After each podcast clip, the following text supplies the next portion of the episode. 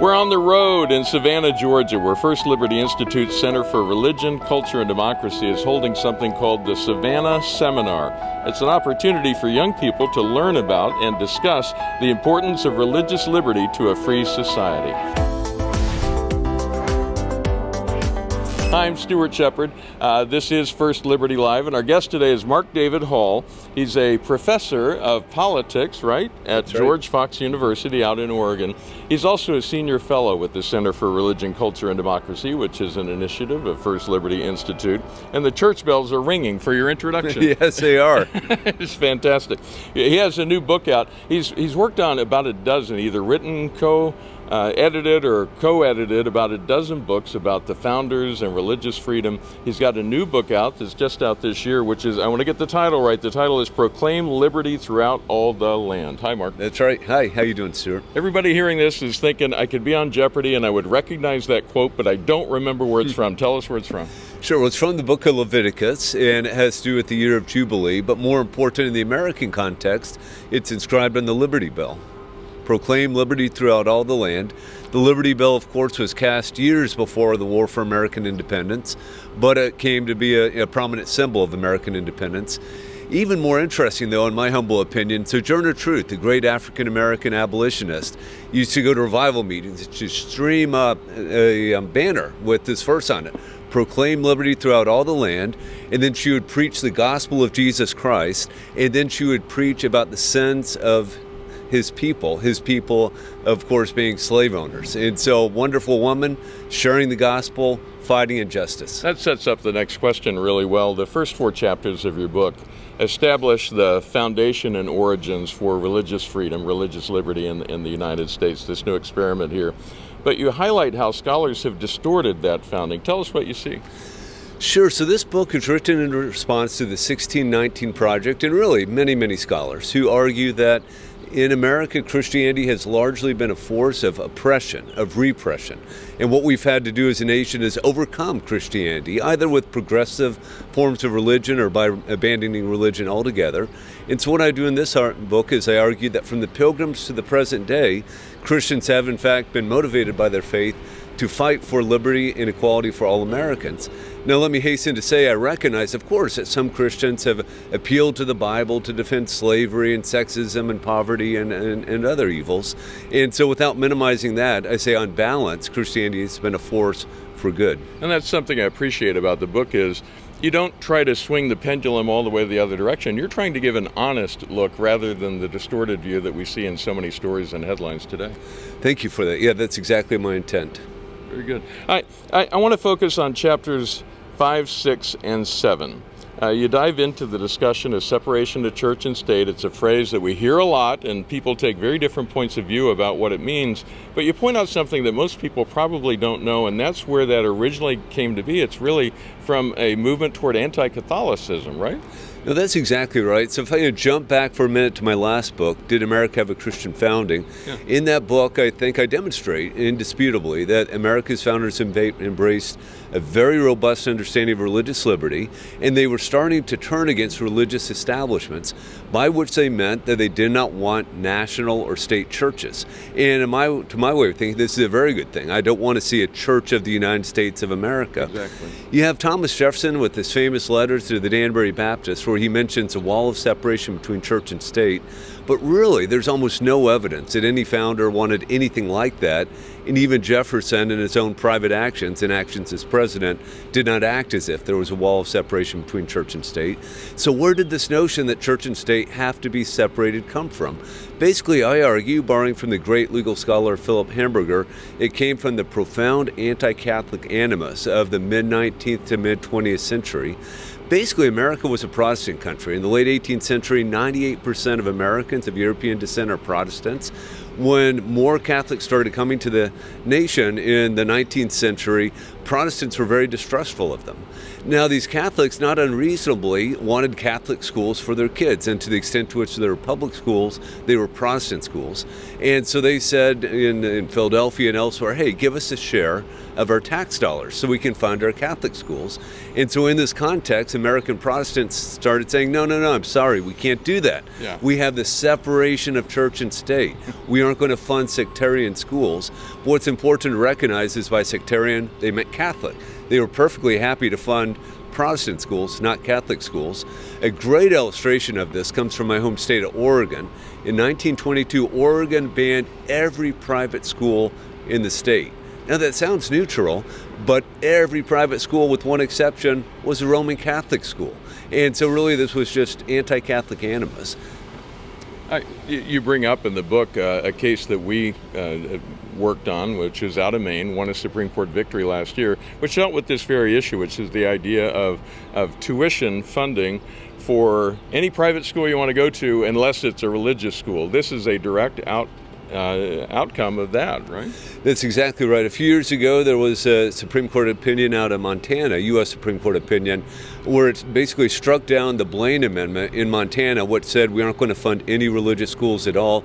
And the U.S. Supreme Court said, no, you can't discriminate on the basis of religion. Maine was a little more complicated. They would actually fund religious schools as long as they were not pervasively sectarian, as long as they were not too religious. Yeah. And the Supreme Court said, no, you can't do that. You can't discriminate on the basis of religion, inappropriately so. So you're hitting on this. What is a proper understanding of the separation of church and state? How should we talk about it? So I do not like the phrase separation of church and state because it can mean many things. It can mean what Jesus was talking about when he said, Give unto Caesar what is Caesar's and unto God what is God. Yeah. All Christians, it seems to me, have to recognize that the church and the state are separate institutions. I prefer to focus on the law in the in the American context, the Establishment Clause. Congress shall make no law respecting an establishment of religion. And now by incorporation, states can't create a law establishing a religion either. I think that means what it says. We aren't going to have a state a church, the Church of Oregon, the Church of Arkansas. We aren't going to have a national church. Otherwise, there is a lot of freedom that states and localities and the national government has to do to, for instance, fund religious schools, to protect religious pacifists. Uh, they don't have to tear down 1925 era crosses on public land as the separationist groups desire us to do. Yeah. In, in, chapter six, you make the case that regular people must be free to express their religious convictions in the public square. Absolutely. He had this philosopher in the late 20th century, John Rawls, who basically said, look, people of faith have no business making religious arguments in the public square. They ought to only argue based on reason and science and evidence and that sort of thing. Well, I, I think that kind of sets a game, right? I, I, think Christians, the Reverend Dr. Martin Luther King Jr. has every right to advocate for civil rights uh, based on biblical arguments, based on theological arguments. I think pro life Americans have every right to make theological arguments against abortion. Now, sometime prudentially, we should recognize if we're trying to convince non Christians, we might want to make other arguments based on science, based on shared moral standards, but we have every right to bring our faith into the public square. You even make the argument that Jewish and Christian thought compels us to speak out, to take action. Oh, I think that's absolutely right. From the Old Testament through the New Testament, we have a duty to, to be salt and light in the city, in whichever city that is. And so I'm not saying in this context that America is special. It would be the same message for Christians in England, Christians in France, um, everywhere. Christians and Jews, for that matter, have a responsibility to advocate for peace and justice and equality in, in the public square. We're going to pause for a moment because the rain is starting, so we're going to move just inside so we can get out of the rain. All right, we'll pick it up that. there. Okay, we are now safe inside, out of the rain. Uh, Mark, uh, you have participated with us on a case that we worked on out of Arkansas involving a Ten Commandments monument. You served as an expert witness for us. Thanks for that. Oh, happy to do it. Yeah, the case is ongoing. It's still being litigated. Apparently, we'll see a, a courtroom in October, I believe the plan is. Um, the thing was going before COVID, and then COVID just put the absolute kibosh on it. So, this is a great example of the perverse understanding of the separation of church and state that some people read into the First Amendment. So Arkansas de- decided to put a monument of the Ten Commandments on the State House grounds. This monument is exactly like the monument on the Texas State House grounds that was found to be constitutional by the U.S. Supreme Court. But nevertheless, in light of this precedent, the, initially the Freedom from Religion Foundation people said this cannot stand. This monument must be torn down, it must be destroyed, something like that. And so Arkansas brought me in as an expert witness. And one of the things they wanted me to show, and I think I showed this in my expert report, is that we have a long history in America that you can trace back to the 18th century, um, but a bazillion monuments with religious images on them, with religious um, texts, with biblical texts, with texts from the, the, the Quran and elsewhere. And I do emphasize this in my report that over the last 20 years, what we see is many states have adopted monuments on public land with religious imageries or symbols or language from other religions. So, for instance, the Ohio Holocaust Memorial has a big old Star of David in it.